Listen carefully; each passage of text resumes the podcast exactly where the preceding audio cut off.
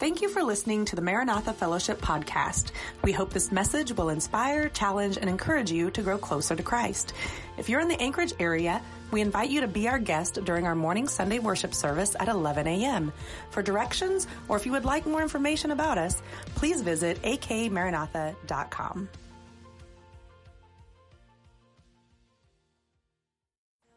right. If you'll tell the person you're talking to, 1 Thessalonians 4:13. 1 Thessalonians 4:13. I think they'll get the hint. Hey, I hope you had a happy Thanksgiving. And I hope you took a little time to say thank you to the Lord for all of his goodness for us, every blessing that he's given us. Um, I was talking at the 242 group we went to about how um, for a lot of Americans, Thanksgiving is kind of just a nebulous thing. Like they, it's uh, we're supposed to be thankful, but to whom? I think sometimes the secular mind they think I should say thanks, maybe to the universe or somebody, but I don't know who. But we as Christians are under no illusion about who we should thank. Right? We know who we should thank. It's it's the Lord. All right, First Thessalonians four on our future hope as Christians. Um, when I was four years old, my grandma on my mom's side um, unexpectedly died in her sleep, and we went to the funeral home uh, for the viewing. And my mom was holding me as we looked down in the casket at her mom lying there. And I remember thinking, Grandma looks like she's sleeping. And uh, that was the first person I ever saw who had died. And it occurred to me that there was a peaceful restfulness to it all. And I was too young to remember this, but my mom told me later that she spent days lying on the couch crying after her mom passed away. And until one day the pastor came by, and I think he may have done all of this right from the porch. He knocked on the door, and um, she opened it up, and he said, um, something really simple and sweet to her. Maxine, she's with Jesus. And you know, she said that it something changed. It wasn't anything that she didn't know already. It was just that gentle reminder and that comfort that comes from right perspective. And whatever the exact words were, it was what she needed to hear. And you know, she still grieved but my mom was comforted by those words because my grandma was trusting in Jesus as her Savior. Does that resonate with anybody today? There is a there is a hope in that. All I have for you this morning is a little encouragement about eternal life, um, and what Christ offers us is real hope. Listen, I don't think that what Paul is writing in First Thessalonians is the whole uh, end time chart. In fact, I'm not preaching on end time chart today. I'm preaching from the text. And so what we want to do is we want to ask, what is what does God have to say about all of this? And there's some encouragement. And um, in Christ, there's real hope beyond the grave. Amen? There's real hope beyond the grave. And what you get from our culture is sappy sentimentalism or hardline hopelessness. One of those two. The sentimental sounds a lot like the stuff of greeting cards. It's heaven for everyone, and it's going to be great, and everything is shiny brass and winged angels, but there's no substance to it. Okay, you know, it's a lot of the stuff sometimes you hear um, at funeral services or from greeting cards, but there's not substance to it. And I want to suggest to you that we have substance in the Christian message. The hardliners will tell you that you shouldn't put your hope in fairy tales. You shouldn't uh, bank on those kinds of things. They'll claim the cold, hard facts. And what uh, awaits us is cold, black nothingness after we die. That's encouraging. And this line, I want to tell you, is nothing new. There was a common inscription that went on graves during the first and maybe back to the third century, uh, and it started with Epicureans and uh, this was it was written sometimes in Greek and sometimes in Latin, and this is what it said. This was the inscription that people put on their tombs. M- not many people, not everybody. I was not. I was. I am not. I do not care. I was not. I was. I am not. I do not care. Can you imagine going to the grave of your relative and seeing that inscribed on their tombstone? That's bleak. And it was so common that some people reduced it to initials like RIP. I don't know if you knew this, but RIP means rest in peace. Right? Everybody know that? RIP, rest in peace. And so they had something like that uh, with regards to that saying. I, I was not, I was, uh, I am not, I don't care.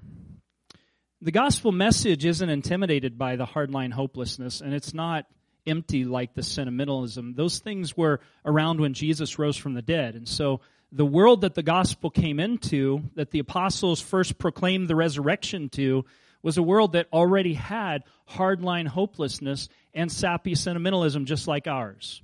And so it's not, it's not new. The, when Christianity came onto the scene, it changed the dynamic of the landscape because it offered real hope, and it still does to us today. The resurrection of the body, that's the central claim of the Christian message.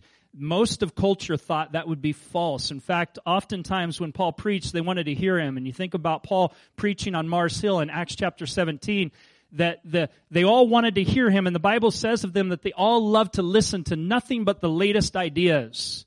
And Paul came preaching the gospel, and they loved it until he got to the resurrection, and then they laughed at him. Because to the Greek mind, that was scandalous. They thought, why would you want to come back to a body when you've been liberated from it? And so that was a point of contention, but some believed, and when they believed, there was real hope. And that's what the gospel offers is real hope beyond the grave to everyone who's united with Christ. Because his life is your life, and his resurrection will produce your resurrection. Let's read our text here in chapter 4 of 1 Thessalonians, chapter 4, verse 13, and following through verse 18. Brothers and sisters, we don't want you to be uninformed about those who sleep in death, so that you'll not grieve like the rest of mankind who have no hope. For we believe that Jesus died and he rose again, and so we believe that God will bring with Jesus those who have fallen asleep in him. According to the Lord's own word, we tell you that we who are still alive, who are left until the coming of the Lord, will not, will certainly not precede those who have fallen asleep, for the Lord himself will come down from heaven with a loud command, with the voice of the archangel and the trumpet call of God, and the dead in Christ will rise first. And after that, we who are still alive and are left will be caught up together with them in the clouds to meet the Lord in the air. And we will, so we will ever, or we will be with the Lord forever. I have the King James imprinted on my mind there. Verse 18. Therefore, encourage one another with these words. Encourage one another. My, my pastor came to our front porch and said to my mom, Maxine, she's with Jesus. That's comforting with these words. We need to know that there's comfort a comfort in hope. Look at verse 13 again. And you can see here Paul saying to the Thessalonians, brothers and sisters, we don't want you to be uninformed about those who sleep in death. Okay? So that you'll not grieve like the rest of mankind who have no hope. So there's a reason for the writing of this passage. We sometimes want to glom on all these other reasons and other texts and and if we listen closely, we can hear why Paul is writing this. He's not trying to establish an end time chart. What he's trying to do is bring comfort to Christians who don't have an understanding of what happens to believers after they die. And so he offers this text to them. And what I suspect happened is that we know already that Timothy has returned. Paul and uh, his companions, I think um, Silas and Timothy, they had been preaching and they came through uh, Thessalonica and they were forced out and they had to leave in a rush because of persecution and for the safety of the church. And they went on to Berea and from Berea they went to Athens and from Athens uh, later to Corinth. But Paul sent Timothy back to check on the Thessalonian church to find out how they're doing. And so maybe uh, a period of nine months has passed, maybe not even that long since they were there preaching the gospel, winning some of this church for the first time to the Lord. And since that time, it seems to me that someone has passed away in the church. And so there's grieving about that. I thought that Jesus was coming back. I thought Jesus would come back before that would happen. Now, it doesn't resonate with us because lots of people who've been Christians have passed away since Jesus was raised, and he hasn't yet come back. And so this doesn't seem to be a problem for us, but perhaps it was for them. And so Timothy comes back to Paul and he says that there are people that are uh, there that are really grieving and And it seems the w- way that they're grieving is more in line with their old Gentile hopelessness and not like their Christian hopefulness. Do you understand that we, we as Christians should grieve differently for those who've passed away in Christ than the world grieves? I've done a lot of funerals at this point, and what I've seen is a marked difference between those who are believers and those who are not. You can feel it; it's palpable. There is a an, uh, there's a weight of hopelessness when somebody has not been trusting the Lord, and you have to say nice things or you have to say some things. I I tell you, I don't preach somebody into heaven that I don't believe is there. And so sometimes you have to just share hope. You can't tell about the person. Maybe you don't know the person. Maybe you know that they weren't serving the Lord. And so there's hope in the message of the gospel, but there's a hopelessness in hearts that needs to be touched. But I'm telling you, it's different. When you when you go to the funeral of somebody who's trusted in the Lord or the memorial service, there is there is a hope that is palpable. And it, it causes us to be buoyant in our grieving.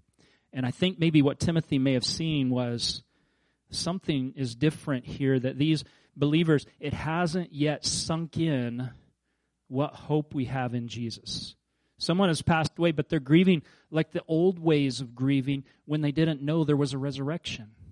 And I, it seems to me that may be the scenario. We, we can only guess at it, but Timothy comes back and reports to Paul, and Paul responds to this with, I don't want you to be uninformed about these things.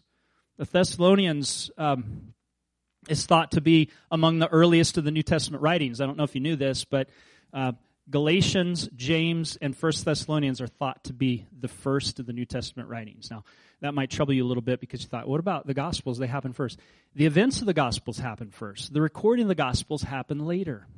Okay, so the events of the Gospel have happened, and there are uh, apostles that are preaching the words of Jesus and the story of Jesus and the resurrection of Jesus and the crucifixion of Jesus. Not, not in that order, obviously, but they're doing that but as far as what's being written down, First Thessalonians, one of the first letters. And so what you have to keep in mind is that as Paul shares here, he's not sharing every detail about all of these things. We don't yet have, maybe for another 40 to 45 years, we don't have the book of Revelation.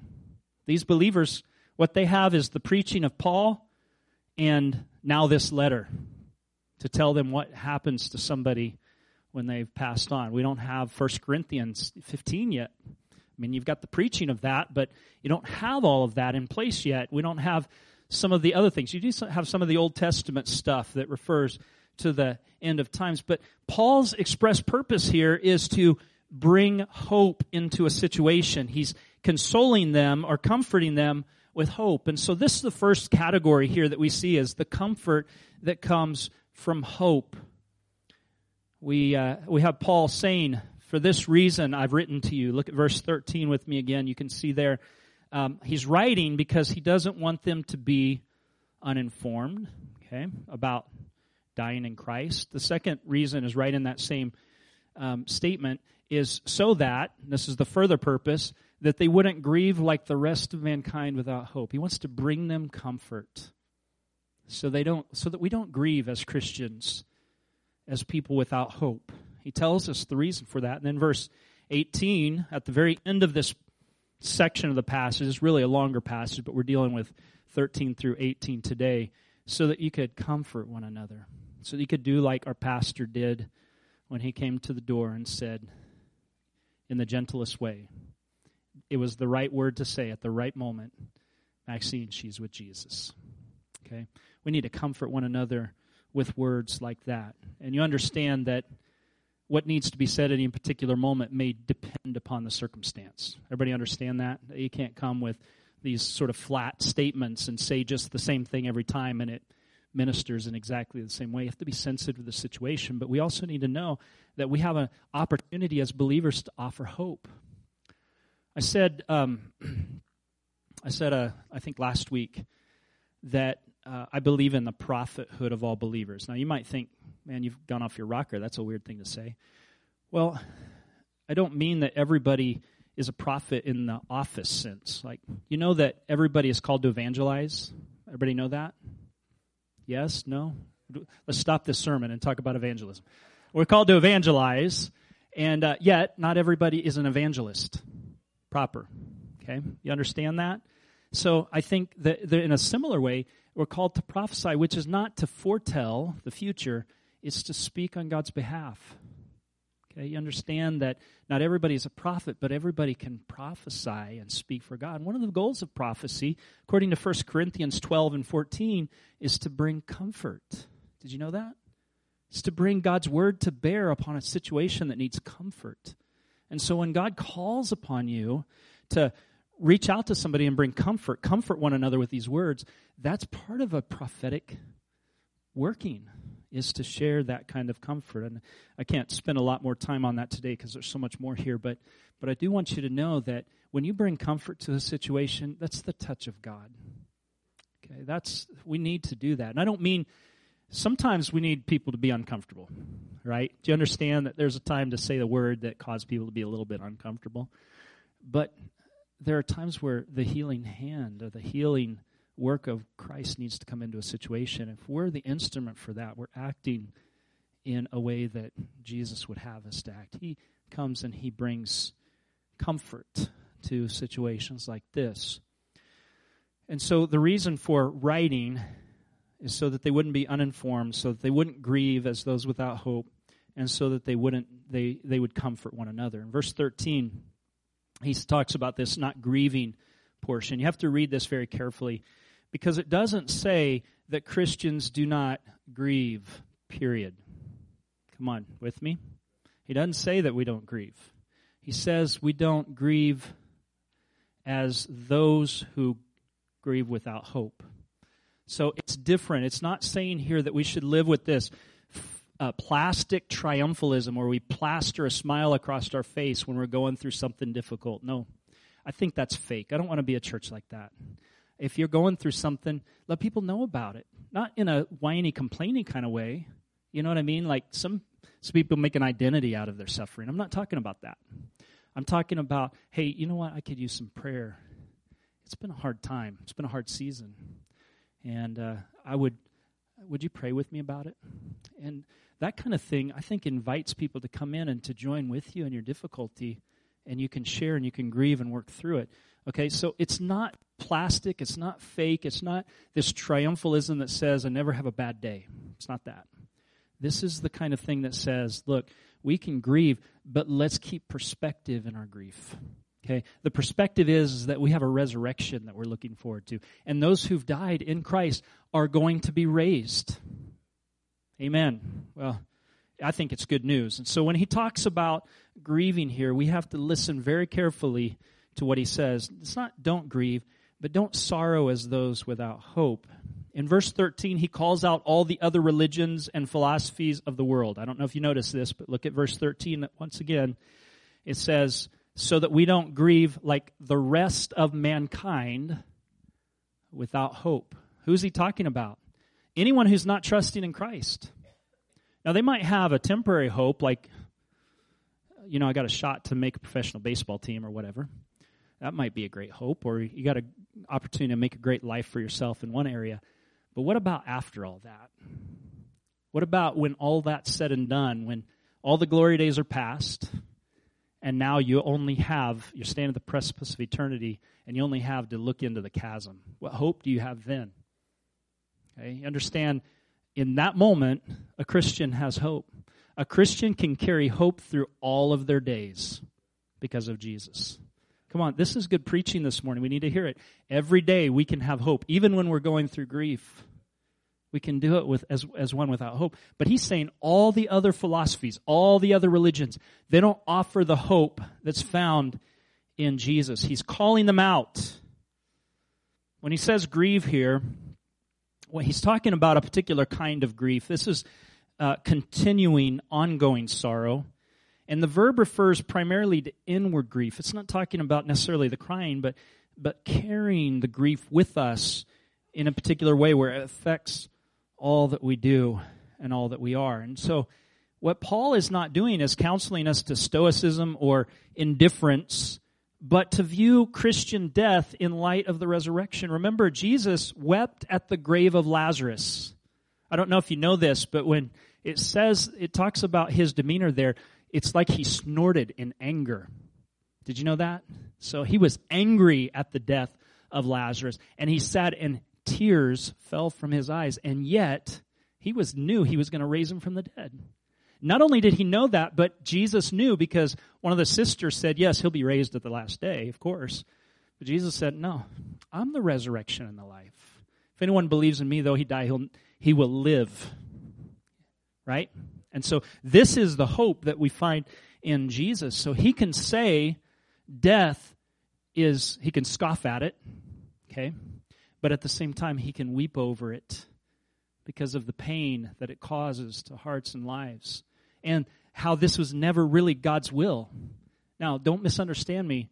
I think the judgment of death God put upon people. Do you know that? The Garden of Eden. It was so that we wouldn't live on continually in our perpetual sinful state. But do you think that was God's original purpose? There's a functional purpose and there's an original purpose. And his original purpose is that we live on through eternity with him. That's his eternal purpose. And so death is the interruption of all of that. And uh, he grieves about it himself, and yet he has all the knowledge of the hope that there is for resurrection.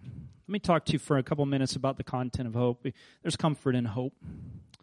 There's content to hope, and this is really important to understand is that a lot of the hope that's out there is more wishful thinking. It's not based upon true content. And Christian hope is different than that. Christian hope has solid ground, okay, to stand on. Paul says in verse 13 that he doesn't want them to be uninformed. And so what he's saying here is if I tell you something, then your hope will flourish. Do you see that? If I tell you something, if I give you some kind of information, it's going to change things. It's going to change how you respond to the death of somebody who loved Jesus. It's going to change how you feel about that. Um, it may not take away your longing for them or missing them or you feel like something's absent in your life.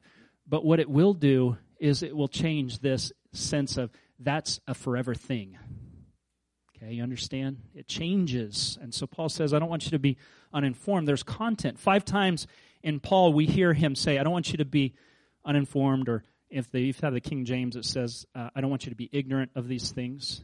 He wants us to know some things. And so he always says that when something's important and when it has, um, I think in almost every case, it has some kind of practical application that goes with it, like spiritual gifts. Like, I don't want you to be ignorant of spiritual gifts. Here's what you need to know, and here's what you should do about it. Here's what you need to know about these things, and here's what you need to do about it. And so, Paul, he says that when there's something important that needs to be understood, um, it will usually affect behavior. And uninformed may be a reason that some people lack hope because hope requires knowledge. Otherwise, it is just wishful thinking. Paul is writing to inspire hope through knowledge. And so the answer that he thinks is to teach them what will happen or is happening with those who die. In the Gentile world of Paul's day, some did believe in the immortality of the soul, like the, the Epicurean statement. They had another motto, by the way eat, drink, and be merry, for tomorrow we die, right? Uh, there's nothing on the other side, so let's enjoy everything on this side. Okay? And that's not a Christian motto. Okay, so just to be clear, eat, drink, and be merry, for tomorrow we die is not a Christian. It's not a Christian motto. And neither is the other one. You will, it does matter what happens to us that we were here and how we lived our lives. And so but some believed in immortality of the soul, but others denied it. And even those who believed in it, uh, the afterlife, it was this vague, shadowy thing built on myth. A lot of them got it from Homer. Um, they believed that maybe there was some kind of shadowy existence in the in the afterworld. And a lot of the the ghost stories you find uh, origins in Homer. And uh, so there was a lot of that that went around. Even those who believed it was just a vague thing, and there was no concrete reason to believe anything about the afterlife. How different is it to believe in Christ? We believe, in verse 14, notice verse 14 here. We believe, for we believe, this is a This is connected to what's previously said. We want you to have hope so that you don't grieve as those without hope. For we believe. Something is going to change all of that. And here's the beginning of this. For we believe that uh, Jesus died and he rose again. Okay? We believe that. Jesus died and rose again. Somebody has already come and lived and died and rose in some way. Okay, and so he's saying there's hope, and it's it starts here is that we believe Jesus died and rose again. The Gospels and the Apostles' Creed are very sure about this, that this happened as a matter of history. Folks, we sometimes treat Christianity like it's just a useful fiction. And it's it is it is useful, but it's not a fiction. Do you understand that what I'm saying? There's a difference here. The Apostles' Creed says he suffered under Pontius Pilate. Okay? And that tells us something about the fact of Jesus' death is that it happened between 26 and 36 AD. We know that because that's when Pontius Pilate was governor of Judea. And so, what the Apostles' Creed is doing is placing the death and resurrection of Christ in history. And it, it gets even more specific than that. That most people believe that uh, Jesus died. This is what the scholars believe at a particular time around AD 30. I'll talk more about that in a second. But do you know that there were other religions? Um, several years ago now, Bill Maher put out um, some kind of pseudo documentary called, I think, Irreligious, or does anybody re- recognize that or remember something like that? And one of the things that he said that was supposed to be super profound and cause everybody to jump away from their Christianity was that there were other religions that believed in death and resurrection. And so he brought up the like the Corn King and the Sibylline cult, and um, and one of the other ones is the uh, Dionysus, the the god of the vine, who every year dies and then resurrects and brings the grapes back, and then everybody has the festival of Dionysus, and they go absolutely berserk. And uh, as if we haven't known about that for two thousand years. C.S. Lewis even talks about it in one of his books. He says there are other myths that talk about this. But this is the one myth, and be careful how you understand myth, that happens to be true. This is the one story that happens to be true. And he believes, C.S. Lewis believed, all those other things were precursors that were like echoes through history to help other people come to see the true story. So the fact that they believed in myths like that was supposed to be some way of helping to shove people in the right direction when they saw the true deal that Jesus really did die and rise from the dead. So those were stories of death and resurrection, but Christ's resurrection places the reality within history. Okay, so Thomas Oden in his uh, book Systematic Theology, he says there's a good reason to believe that the crucifixion took place on the 14th of Nisan in the year that he died, and because many people believe it was AD 30, don't be troubled by the fact that uh, we think Jesus died when he was 33. That we don't know that for a fact. I don't know if you know that. It says he started his ministry around 30. Around 30. There's some flexibility. How many of you are still around 30? Okay, you know what I'm talking about? he could have been as old as 37, but he was near 30 when he died on the cross, somewhere near there, and it could be on the upper end of that. But um, they think that he died on AD an AD 30 and we know if it's the 14th of Nisan, April 7th. Isn't that amazing to think about? And he rose again on the 9th. Now, we don't need to make a date of that because we already do it. We base it on the Jewish calendar. We celebrate a different date every year. The exact date is not the important thing, Oden goes on to say. What's important is that the saving sacrificial action occurred in history on a particular day, not abstractly or symbolically in some mythical non historical realm. This event is datable within reasonable accuracy.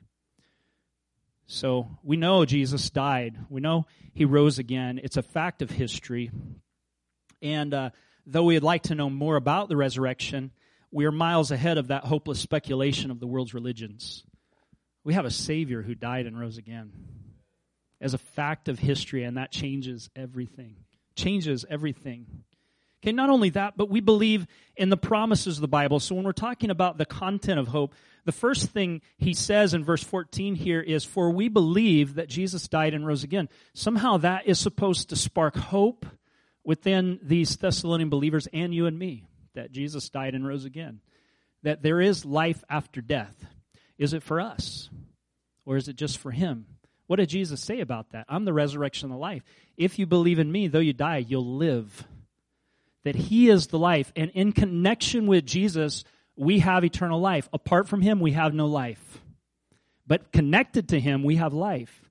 And folks, let me say something else. It's not about you coming and kneeling at an altar and having an experience somewhere in your past. It's about a living connection with the living Savior. You live because you're in connection with the living Savior. He is your life. If we're disconnected from the Savior, every branch that doesn't remain in me is cut off and thrown into the fire. We have to stay connected to the life source. So as we are connected to the life source, there is life. And he tells us here, this is a what's known as a first class conditional statement, meaning that the first line of the statement is considered true, and if that's considered true, then the next line is true. Okay? So here's the first line of the statement. We believe that Jesus died and he rose again. So, the rest of verse 14, we believe that God will bring with Jesus those who've fallen asleep in him. Hope. The hope is that those who have, have died in Christ are with Jesus, and when Jesus returns, he'll bring them with him. Okay? So now we're talking about believing in the promises of God's word. So, um, as I said, if this first statement's true, the second part follows. And the same belief that comes from Jesus rising from the dead is the same belief that produces hope that Christ will fulfill these promises as well. The future hope and the present comfort is built upon the past. Did you know that? Okay. Look at how this works. We have future hope that Jesus will raise the dead. Why? Because in the past, he was raised from the dead. And not only that, but in, he was raised from the dead in a particular way, in a glorified body. Do you remember he all that business about don't touch me and him moving through it seems closed rooms and all of that and yet being able to sit down and eat. Anybody come to the end of one of the gospels and it says and jesus asked them you guys have anything to eat? And he sat down and eat and you go well, what's that about? You need to know that this is not a spirit or a ghost in the room. This is a raised corporal body. Okay and so when we talk about life after death a lot of times in our imagination we're thinking we're going to die and go to heaven and we're going to be spirits floating around up there no. That's not the end that's not the end of it all. The end of it all is that there is a resurrection of a body. Folks, I don't know if you've thought about that, but you know, all of that seems ethereal and nebulous. But when we're talking about something tangible, something that we can touch, we will have a raised body. Okay? And we need to know that because there's going to be a new heavens and a new earth. And it will be a tangible in some way Remember, Jesus um, was raised to life, and then it says in, I think, First John, it does not yet appear what we shall be, but we know that we'll be like him because we'll see him as he is. You, you know what that translates to? That what Jesus is like in his body is what we will be like in our glorified bodies. And we don't know it all yet. And John won't tell us it all, and I'm not sure that he knew it all. And God allows this knowledge and mystery to exist side by side as we move forward in hope. And He does that with us. We need to trust Him in those areas that He hasn't yet revealed. So, I think even Christians sometimes forget that Christianity is a fact based faith. It doesn't tell us everything we want to know, but, but what we need to know. Okay, look at verse 13 again about those. I don't want you to be uninformed about those who sleep in death. And then verse 14, so we believe that God will bring with Jesus those who've fallen asleep in him. And then I believe in verse 15, we will certainly not precede those who have fallen asleep. Okay, so it's using this picture, this euphemism. It's a nice way of saying something about death. Do you remember when Jesus has not yet gone to Lazarus' tomb? They hear about Lazarus. He's fallen sick, and it says that he waits a couple days, right? And then he goes, and his disciples ask him, "If what's going on with Lazarus?" He says, "Well, Lazarus is sick." And then they find out that he's died, and Jesus tells his disciples, "Lazarus is asleep." Remember? Well, Lord, if he's asleep, let's go wake him up. they didn't know how right they were. But they were a little bit wrong because he plainly says to them, No, Lazarus is dead. He's using the common ancient euphemism for death. Is that somebody, when they die, it looks like they've gone to sleep. And so this is a way of talking about death. And I imagine, especially in a world where there was such a bleak hope for afterwards, that they had to use euphemism just to get through the day. Okay, but but not Jesus. Certainly, he knows more about this. Um, those who sleep in death was a common way of describing death in pleasant language, and probably it seems to me just for the body. There's disagreement about this um, among believers. Some believe that when you die, you enter in kind of a soul sleep until the resurrection of the body, and and uh, we shouldn't be divisive about that. Okay, at the end of the day, it won't matter. But it seems to me there's good reason to believe that your soul continues on in consciousness. Okay, and here's the reason why I believe that. In Luke chapter 16, verse 19, Jesus tells the parable of the rich man and Lazarus. Remember that one goes uh, to Hades, the other goes to Abraham's bosom. The one who's in Hades is crying out for just a touch of water to be brought to his tongue. He's conscious of that moment. It's a, probably a parable, but it gives us a little bit of insight. And then the thief on the cross, to him, Jesus says, Today you'll be with me in paradise. Today you'll be with me in paradise. Acts chapter 7, verse 55 through 60, Stephen, as he's dying, looks up into heaven and sees the Lord. Into your hands I commit my spirit. And uh, 2 Corinthians chapter 5, verse 6 through 10, Paul says to be away from the body is to be at home with the Lord. Philippians chapter 1, verse 20 through 24, to depart uh, is to be with Christ, which is far better. And then Revelation chapter 6, verse 9 through 11 has the souls of the dead crying out, How long, O Lord? And so it seems to me there's good reason to believe that we exist in a conscious state with the Lord when we die. Okay? But if not, okay, I'm just saying just in case, you ought to know that God knows those who are His, and there is a resurrection of the body. Okay? There's a resurrection of the body, whether we go be with Him in a conscious state or whether we sleep. Okay? And I, I believe that we are in a conscious state between now and then, but how could I know other than what I've seen in Scripture here? But it's worth thinking about uh, also that Jesus never uses sleep for his own death. Have you ever noticed that? Instead, he and the other New Testament writers emphasize the full weight of death on him, and it's easy to guess why that would be. Because uh, Jesus may lighten what that load is for others, but Christ bears the full weight of it. Right? Even when they offered him a sedative or some kind of uh, anesthesia, remember they offered him the sponge with, that had the, the wine and gall? That would have been some kind of way of appeasing the pain, but he refused it.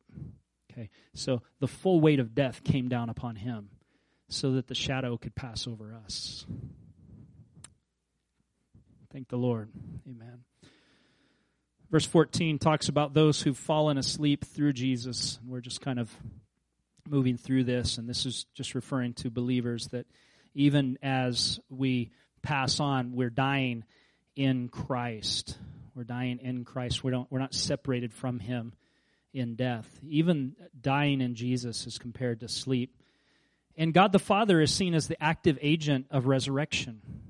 You can see that as you um, see in verse um, 14. So we believe that God will bring with Jesus, God the Father will bring with Jesus those who've fallen asleep in Him. You can see uh, the Holy Spirit as the agent of the resurrection as well in other places. The emphasis is not on um, is on the fact, not on the how all of this takes place. Verse, verse 15, look at verse 15 with me. It says, Now according to the Lord's word, we tell you, that we who are still alive and are left at the coming of the Lord will certainly not precede those who've fallen asleep, will not precede those who've fallen asleep. At the Lord's own word. Now, Paul is, is saying Christ has been raised from the dead, but we have in addition to that, and this is purely by confirmation, we have God's own, or the Lord's own word to tell us that we will, we will be raised with him we will certainly not precede those who've fallen asleep. So Paul is saying, if we're still alive at the coming of the Lord, we need to understand that people who've died, they'll be with Jesus already when he comes. Come on, isn't that exciting news? He'll be with Jesus, and that's comforting. They'll be with Jesus when he comes. For the Lord himself will come down from heaven with a loud command and with the voice of the archangel. Let me talk about that in just a moment. According to the Lord's own word, is this um, Matthew chapter 24, verse 30 through 31? Then will appear the sign of the Son of Man in heaven, and then all the people of the earth will mourn when they see the Son of Man coming on the clouds of heaven with power and great glory. And he will send his angels with a loud trumpet call, and they will gather his elect from the four winds, from the one end of the heavens to the other. Let me talk about something real quick here that I think is important that we know is sometimes in Scripture when an event is described, it's described in a way that it talks about it in its entirety without separating out the parts. Okay, so you may have a pretty detailed end time chart. I know what mine is, and I know I've studied the other ones, and there's good and convincing reasons for every one of them. Okay, no, no fool has come up with an end time chart. Everybody's factored it in. So I want to encourage you. Let's be kind when it comes to these things. These don't have to be divisive and send us away. We know for a fact Jesus is coming back. We all agree on that. Amen. He's coming back, and the when and the where. Um, and the how. I mean, we can see some of that here, but uh, let me give you an example. When we talk about the incarnation, we're talking about an event, but there's lots of parts to it. Do you agree? Like you have the birth of Christ, we have his uh, preparation years, which he's not actively in public ministry. Then you have his public ministry, and then you have uh, his death and his resurrection, and so on. Okay, and you could argue that he continues in the state of incarnation because he has a body like ours. Okay? Well, a resurrected body. But what we mean when we talk about the incarnation is Jesus coming in the flesh. Okay? That's an event, and yet if we zoom in, we can see some separate parts to it. I think there are times when the uh, writers of the Bible they talking about an event, and one of the key ones in the Bible is the day of the Lord. Okay, the day of the Lord is like shorthand for the end of days. Okay, and it can sometimes mean like this vast expanse. There could be this event and this event and this event that happens, but it's kind of a, a punctiliar way or a, a an abbreviated way of saying this all will happen. Here's the event. Does that make sense? Okay. If not, uh, talk to me later. But but what I'm saying is that oftentimes with this, Paul here is not. Um, getting bogged down with details about i mean we have no mention of the millennium we have no mention of uh, tribulation. We, we have some suggestion of it in just the next passage. We don't have a mention of the uh, marriage supper of the Lamb, for example, or some of those other things. Those aren't here. This is a, an abbreviated look. They call it prophetic foreshortening, where you're looking at an event. Like when we look at these mountains, this is my great, wonderful cliche example. You know that those mountains go on for miles and miles, right? But we see a flat sometimes on a particular day, it looks like a flat canvas of mountains. Anybody know what I'm talking about? But we know that there's depth and layers to it that we don't see from where we're at. And I think sometimes the coming of the Lord is pictured that way as the foreshortened version of here's what will happen and you need to have hope. Because Paul here has told us his purpose is not to set out some detailed chart. His purpose is to give hope to believers by telling us what we need to know.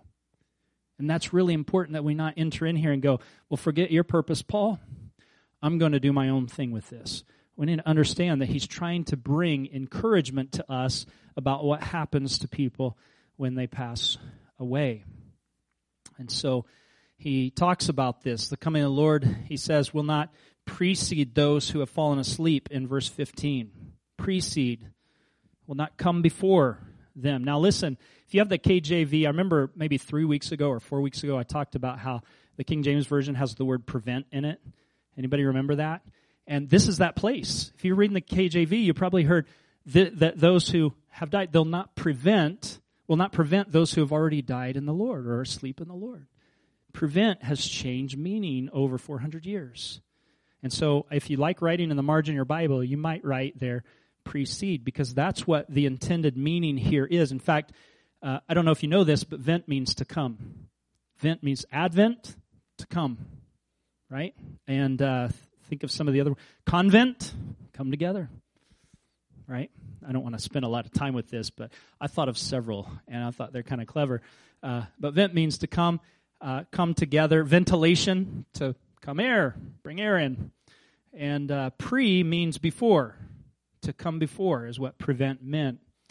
So the standard meaning has changed. And uh, do you know that in Webster's dictionary of, I think, 1828, that prevent in the way that we use it is the sixth meaning. So, in other words, they were still using it that way in, in the 1800s in terms of precede.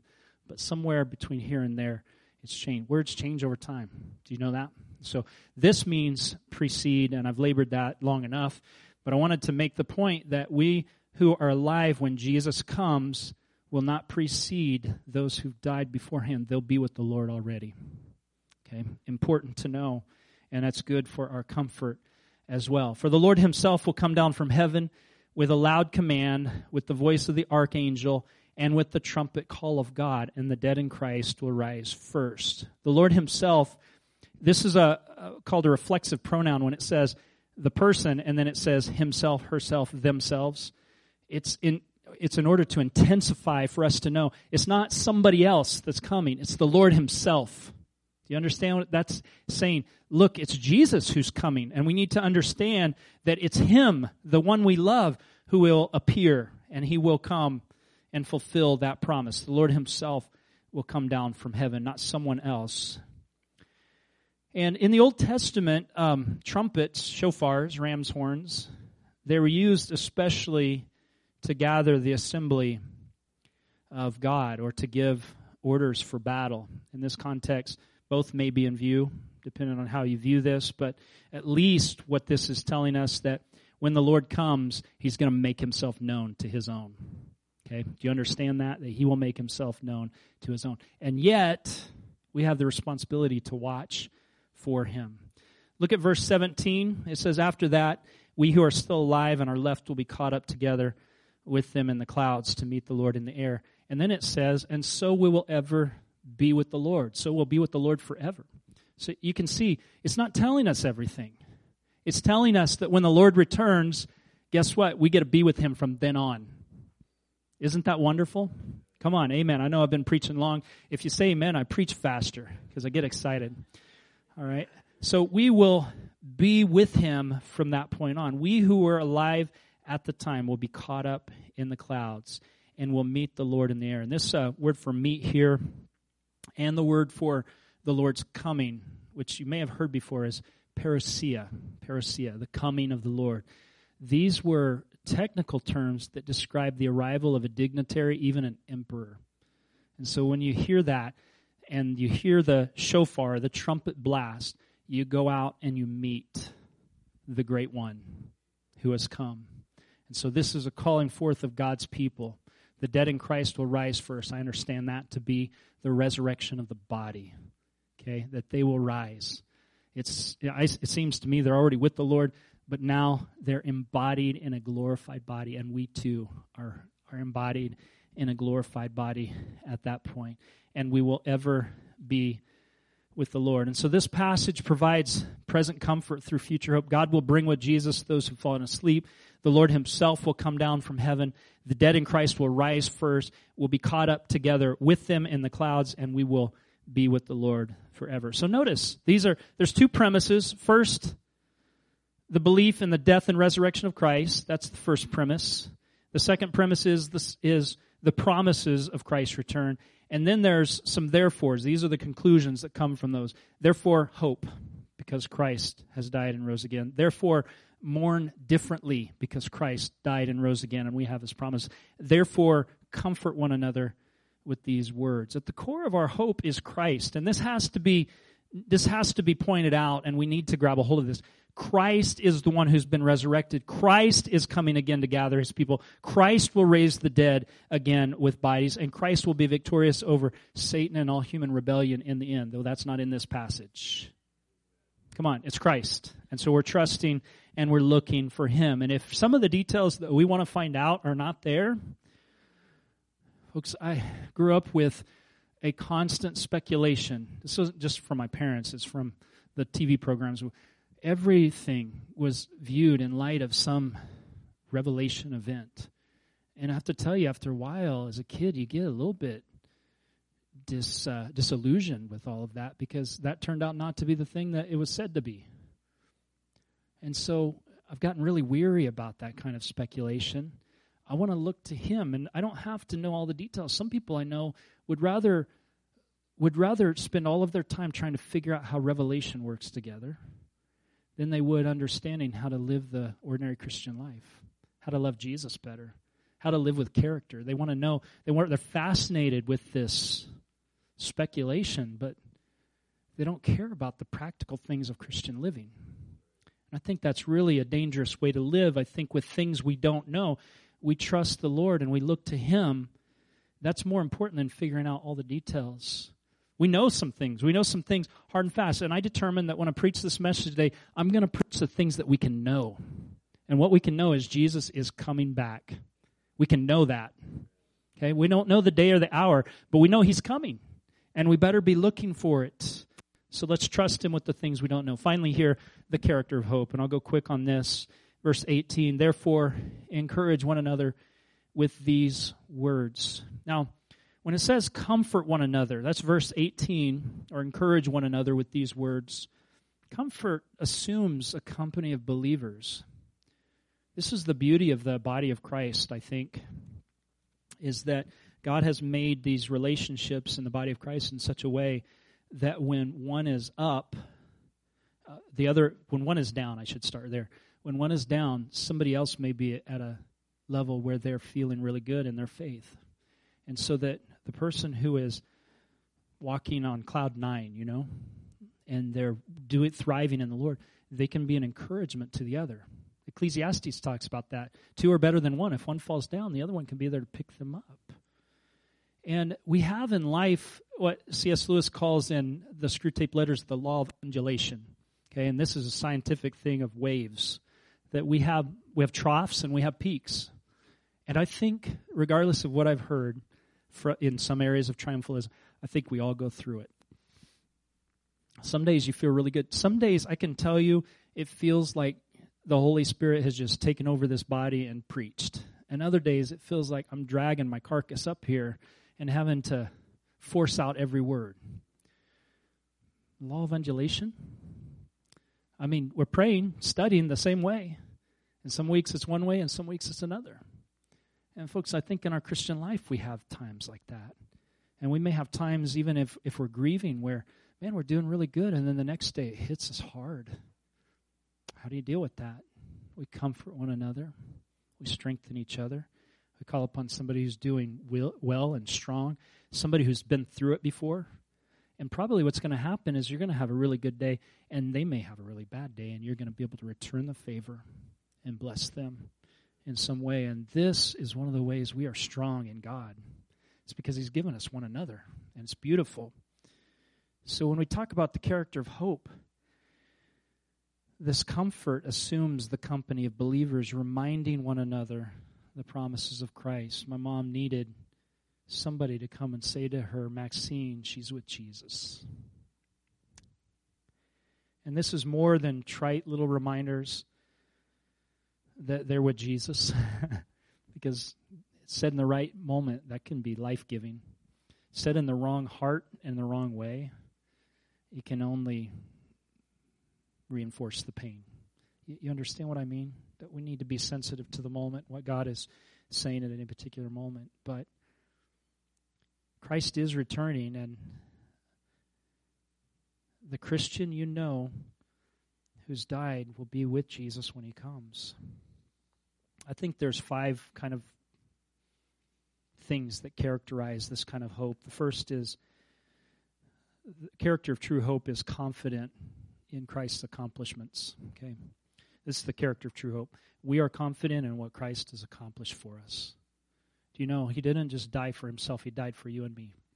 And somehow the Holy Spirit applies the, the win to our account. Okay? He takes our losses and we take His win. There's a great exchange at the cross in which He takes our sin and He gives us His righteousness. He takes our death and He gives us His life. Okay? He takes our banishment. Remember, the Father turns away. And He gives us acceptance, and we're brought into the family of God. By virtue of His sonship, we are enfranchised into the family of God. We are sons through Christ and daughters through Christ. Okay? We, we need to be confident in His accomplishments. Are you confident in His accomplishments today? That's the character of hope.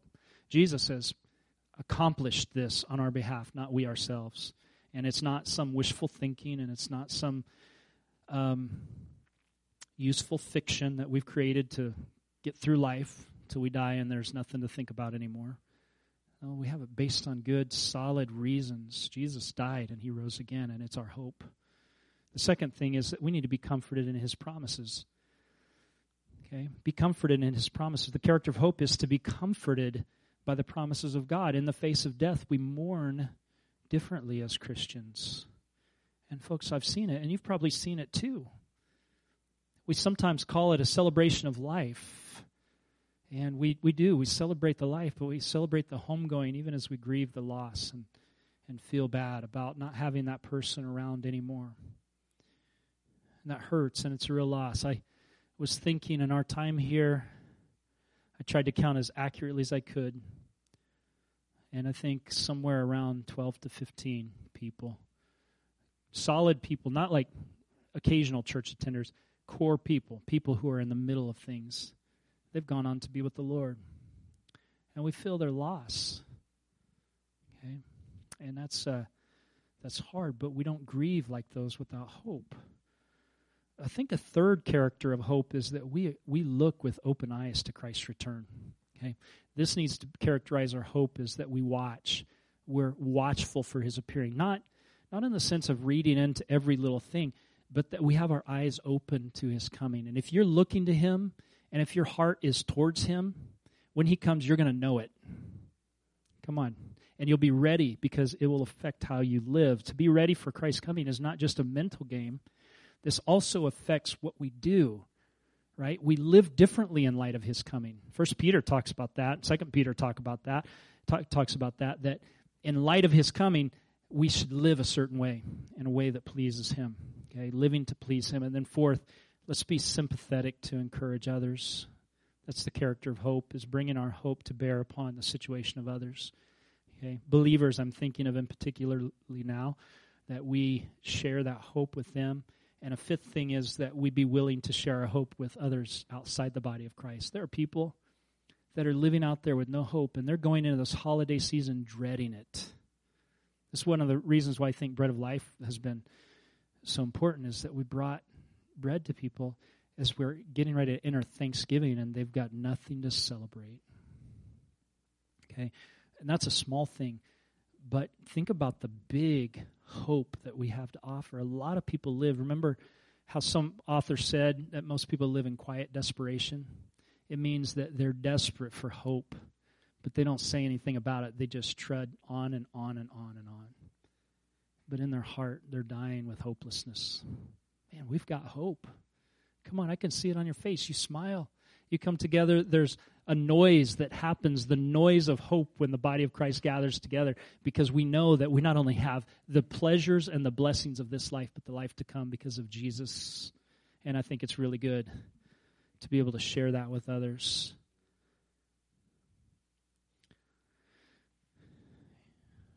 You know, not knowing some things can cause us to be hopeless, but when you know the right things, it leads to hope and how to grieve correctly. Do you remember the scene at the grave of Jesus at, outside the tomb?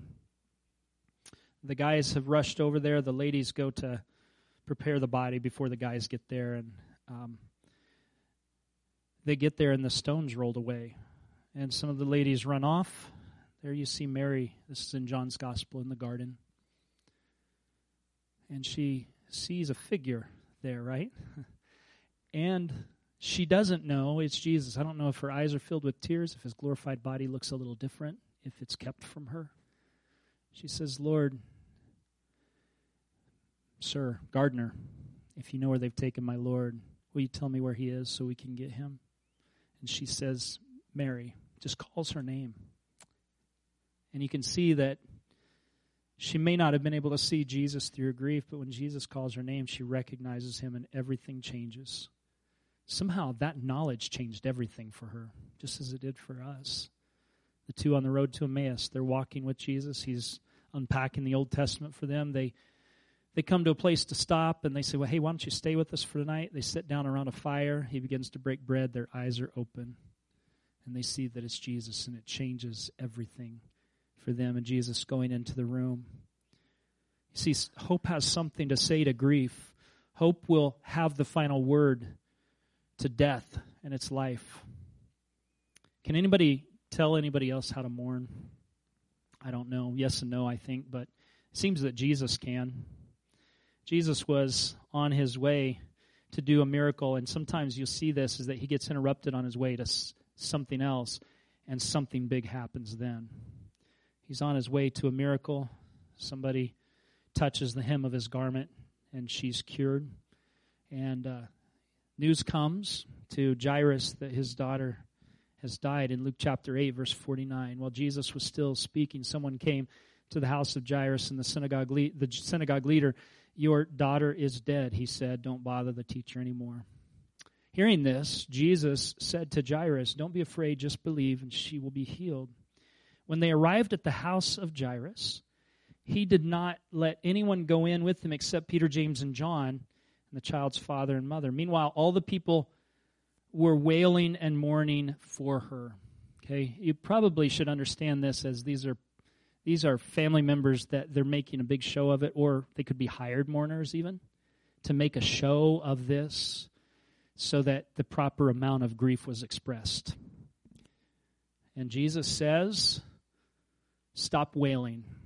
She's not dead, but asleep. He knows something that they don't know.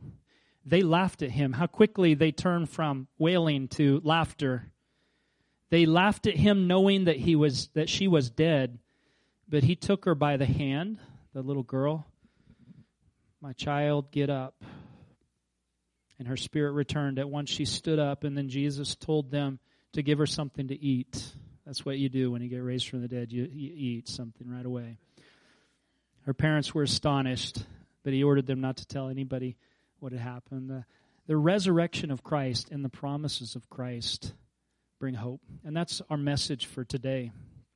I don't really know how to, res- how to call for response. I think maybe we should stand and let's take a moment and let's thank the Lord for the hope that He's given in Jesus. Let's stand today. Thanks for your attention.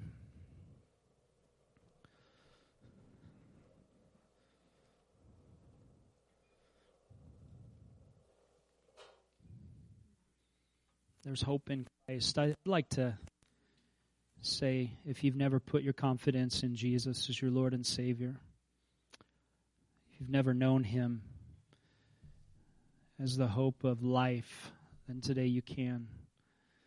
I would encourage you to cry out to Him and say, Lord, this is so bleak without you. See a lot of people are living with these little purposes and meanings that they've established for themselves and they've never met or known the true meaning of life and to know God and fully and enjoy Him forever. And so lots live in this quiet desperation of knowing that at the end of the day it won't matter.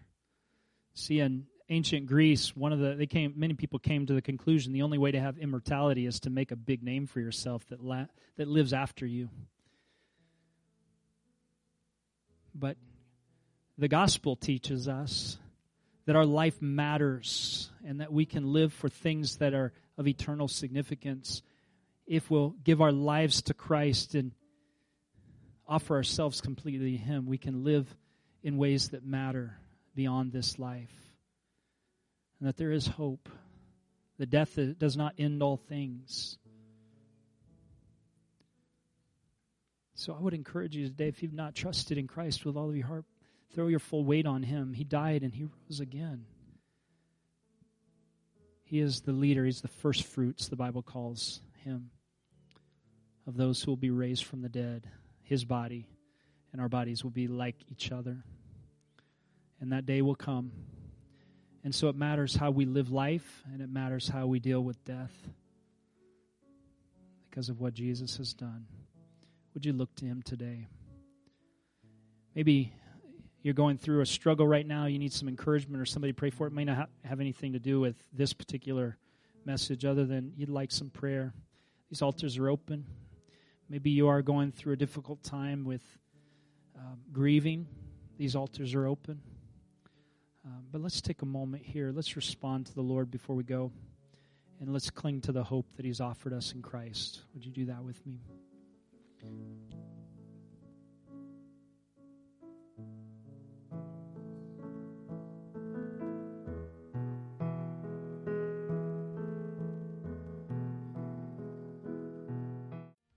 Joining us today. If this ministry has impacted you, we would love to hear about it. You're welcome to message us at akmaranatha.com forward slash contact or message us on Facebook at Maranatha Full Gospel Fellowship. We pray you are blessed by the message and have a wonderful week.